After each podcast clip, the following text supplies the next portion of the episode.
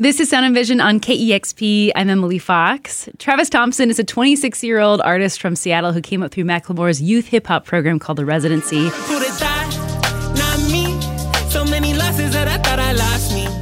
He put out an EP this fall and also made his acting debut on the hit show Reservation Dogs. Travis Thompson joins me now. Hello. What's going on? Thank you for having me, man. Yeah, thanks for being here. I love here. it up here. It's the family vibes at KEXP, man. It's cool. I love it.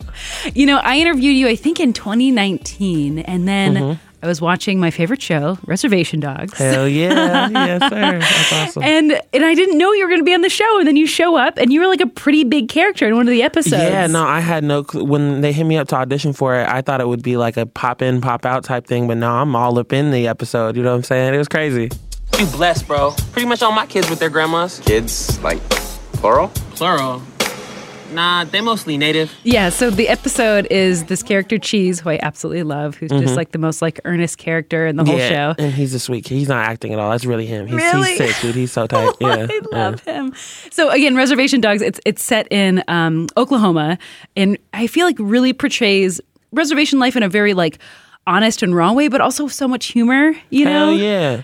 Native people are really funny. They just don't get the opportunity to showcase it in like movies and television. You know what I'm saying? But yeah. Yeah. I, yeah. I want to talk about representation in a second. But uh, first, uh, this episode was you are in like a group home for youth, mm-hmm. and then your character, pees all over the bathroom. Tino, yes, sir. yep, hell yeah. Just just the worst. Just generally the worst. You know what I'm saying? I, I'm curious what it meant for you to be in the show. Man, it meant well, first off, when the, I figured out that the show was even coming out, my dad and like my whole family's group chat was like, "Oh my god, you need to have a song on this show. You need to have a song on this." So like, because your from, dad's indigenous, right? Yeah, my, yeah. My, my my family's from the Navajo Reservation in Fort Defiance, Arizona, like Window Rock like area. But um, so it's it's just been a thing in native group chats since the trailer dropped. You know what I'm saying? It's been like, oh my god, there's a show about res kids. You know what I'm saying? So as soon as I saw the trailer, I knew it was I had to be a part of it somehow. But it meant I don't know, bro. Like I just bugging Sterling to put a song on the show for a year, and then finally he hits me up out of the blue one day and said, "I think I might have an audition for you." And it was man, it it means everything. You know what I'm saying? It was really nerve wracking because I don't know. It's such a it's such a great show that I almost didn't want to get in the way of it. You know what I'm saying? I didn't want to like I don't know. And it's just nerve wracking because it's it's a really big native thing. It's almost like being accepted by your people. It was so it meant a lot. It meant way more than I think I can even explain for sure. And we actually did a, a story here on Sound and Vision of I think a year or two ago, talking with like Halluci Nation, formerly known as, a, as a yeah. tribe called Red, yeah. and, and Samantha Crain about just um, having their music show up on Reservation Dogs mm-hmm. or other shows that are representing like Indigenous folks and like yeah. what that means for both represent representation on the screen, but also like what it means for them as like Native artists. Yeah. So I'm curious for you, like, where do you think that we're at in terms of representation, like behind the mic? To be a musician, but also like on the screen?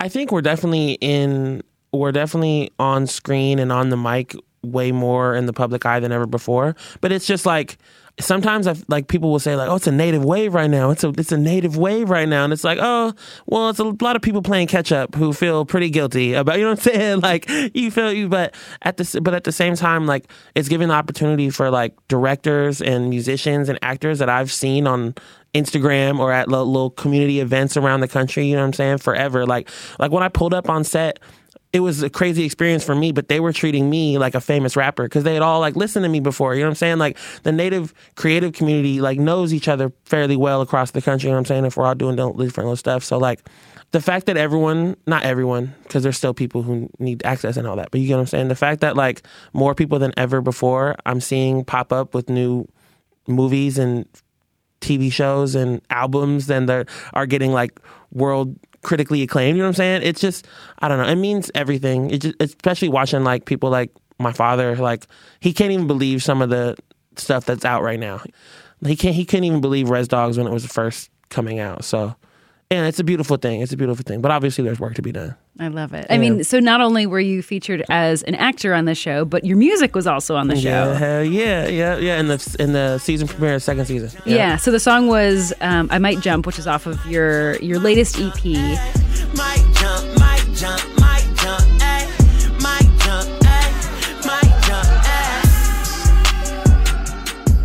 The song title, I Might Jump, it sounds so intense. Yeah, yeah, no, it sounds pretty, it sounds pretty dark and intense. Well, it's really, it's the whole idea is I Might Jump, meaning I just left my label when we made the song and I just like, just made a bunch of decisions like in my own life. So it's like the idea of I might jump off the ledge, and it's less like really dark. I might jump off the ledge, but, but also the like, EP is called "If I'm Alive." That is. Yeah, exactly. So yeah, no, it comes off pretty dark. My mom didn't like that one, but uh, I don't know. It was yeah, like I said, the EP was more of a comment on just how crazy the world is and people are always trying to make plans and I'm just like, bro, I don't know what tomorrow is going to look like. So it's like, if I'm alive, that is, you know what I'm saying? And also, I took a little break trying to get out of my record deal and it's kind of like, where were you at? And it's like, if I'm alive, that is, you know what I'm saying? Kind of like that.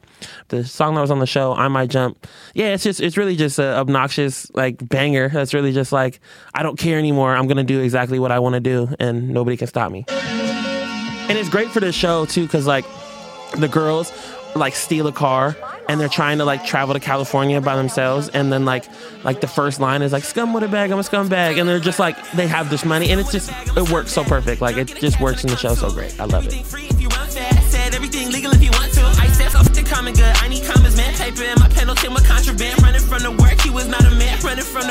everything legal if you want to. I said off the common good. I need commas, man. Paper in my penalty with contraband. Running from the work, he was not a man. Running from the work, he was not a man. So there's another song off of your latest EP, and there's a line that really stuck out to me, and that was "We the Cycle Breakers doing what we ain't allowed to." Yay! Hell yeah! And Paul Rudd and Paul Rudd. Yeah, and the song yeah. Paul Rudd. Break down that line for me. Man, we the cycle breakers doing what we ain't allowed to. I don't know. I hate sometimes telling us the story that feels cliche of like we come from poverty, we come from da da da, and now we're we've acquired wealth. Like it just feels lame. You know what I'm saying? But I don't know. At the same time, like we are breaking cycles in the sense of like my pops was the first to get a college acceptance letter, and then he his son was on BET and Hulu and FX. You know I'm saying? Like I don't know. I feel like we're constantly doing things that generations when I say we, I mean like me and my friends and the people I'm I surround myself with are constantly trying to like change situations for the better. You know what I'm saying? And ending up in places that were like, how did we get here? Like, how did they invite a bunch of crazy native kids to this event? You know what I'm saying? Like, so, and also it's like the chip on your shoulder of like, like you've never been anywhere before, but also like we deserve to be here. You know what I'm saying? Like we're cycle breakers. We, our parents were, were special. We're special. We're going to show you we had to get through a lot of stuff. So it's it's just that song is like a victory lap of being like especially especially being native. You know what I'm saying? Yeah. Do my best to keep a humble brag, but who'd have thought that Julie's son would touch a hundred off a rap? Who'd have thought the kids you never let come in when we came over would come back with twice the cash? Your preppy kid got it some up. Who you talking down to? Look at who's around you. We the cycle breakers doing what we ain't allowed to. What did I amount to? Huh? Who'd have thought? Paul Rudd money, this is 40 on a ride. Who'd have thought? Not me. So many lessons that I thought I lost me. What it cost, not cheap. Who'd have thought we get it? No, not me. You were just on Reservation Dogs. You just released an EP, mm-hmm. and I hear you, the next music project you're working on is with Jake One, who we love. Yeah, hell yeah, who, legend. Who's from Seattle, who's worked with so many artists. Uh, yeah. MF Doom, Nipsey Hussle, 50 Cent, like so, so many artists. Yeah.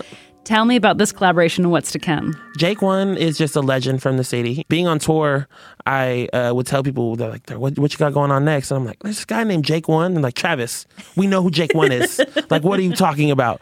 Yeah, you feel me? But he's just a legend from the city that's always been tapped in. You know what I'm saying? Like, he hit me up when I first threw my like back bar show at the old crocodile for like a hundred people. He like came out and was like really supportive. And like back then I had like a hundred followers, you know what I'm saying? So he's always just been really supportive. But um yeah, we just go to we go to concerts together. We go to like sporting events together. We go to like Seahawk games and Kraken games and get together like with the homies. So just one day he hit me up and was just like, "Hey, you feel like making a tape? Like we should we should work on an album." You know what I'm saying? And it was cool too because it was like uh, literally the day after I had parted ways with my label.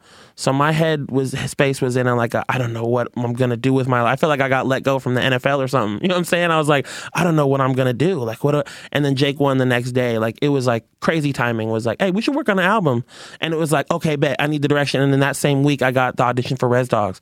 And it was just like, okay, bet.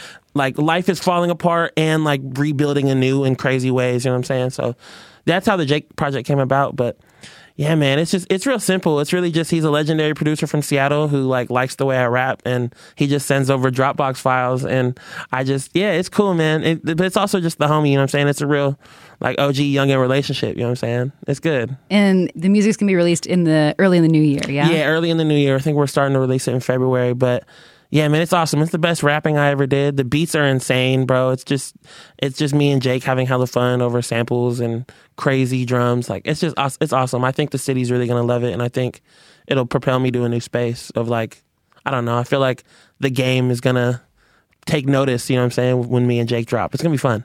I, I'm always so interested when I talk to Seattle artists who are like not a local artist, but like someone who's like yeah. out and about and like making it big and making waves mm-hmm. outside of our little bubble yeah, here. Yeah, I appreciate that. And so, like for you, I mean, you were kind of talking about you know getting dropped from your label or leaving the label. Like, what happened there? And I, am just curious, Man. like just how yeah. the industry works for it's funny too because when you said getting dropped my stomach dropped like oh like it was like you punched me in the gut. You know what i'm saying? But it's like it's really like it's kind of what it was.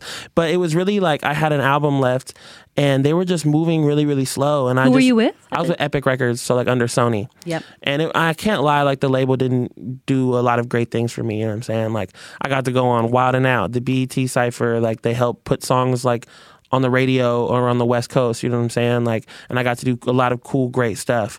But I would try to put out songs and I'm like, I wouldn't even want to budget and things would just move really slow. I'm waiting a week to get on a phone call to do so and so. And this is what it looks like to have a great deal. I owned everything. They only made a 40% split of the profit of the master. Oh, so wow. like I owned all my publishing, I owned everything. I didn't made all my merch money, all my tour money. It was all me. But like if you're not making them money, the incentive to work for you isn't that crazy. So it's like, what does it mean to own something that no one's helping push? You feel me? So it's just one of those, like, I can't say it was really bad people at all. It's just, they're just moving slow. It's just an antiquated game, and I don't want to play it anymore. Are you independent now? I'm independent. I released my uh, last EP through like distributed through Empire, but it's not like the only put any money up or like worked it really hard. It's really I just didn't want to do the paperwork, so I had the homies like put it out. But yeah, everything moving forward is just project deals, independent. I don't know. We're just we're in a space now where labels are just playing a really old game and they're they don't know what they're doing. They're throwing shit at the wall the same way we are trying to figure it out, just throwing money at ideas that they have no clue if it's going to work or not. So I'd rather if I mess up, I can handle it. If you mess up, I'm going to freak out. You know what I'm saying? So the major label game is just not a place for me. You know what I'm saying? Kids are trying to make TikTok hits. I'm making albums with Jake One. Like, you know what I'm saying? I don't know if a major label wants that. You know what I'm saying? Like, it's a whole different thing. And I'm guessing yeah. the Jake One project, that's going to be released independently as well. Yeah, we're, I mean, I think we're going through a distributor for that one, but it, yeah, it's independent in the sense of like, we fund it, we make it. You know what I mean? Like, they might like put some marketing dollars behind it, but even then, it's all like small stuff and it, that's just that's just the way how it should go, in my opinion. But yeah. I've been speaking with Seattle's Travis Thompson about his acting debut on Reservation Dogs and his latest EP. Thank you so much for your time today. Thank you for having me, man. It's love here. I love KEXP. Shout out.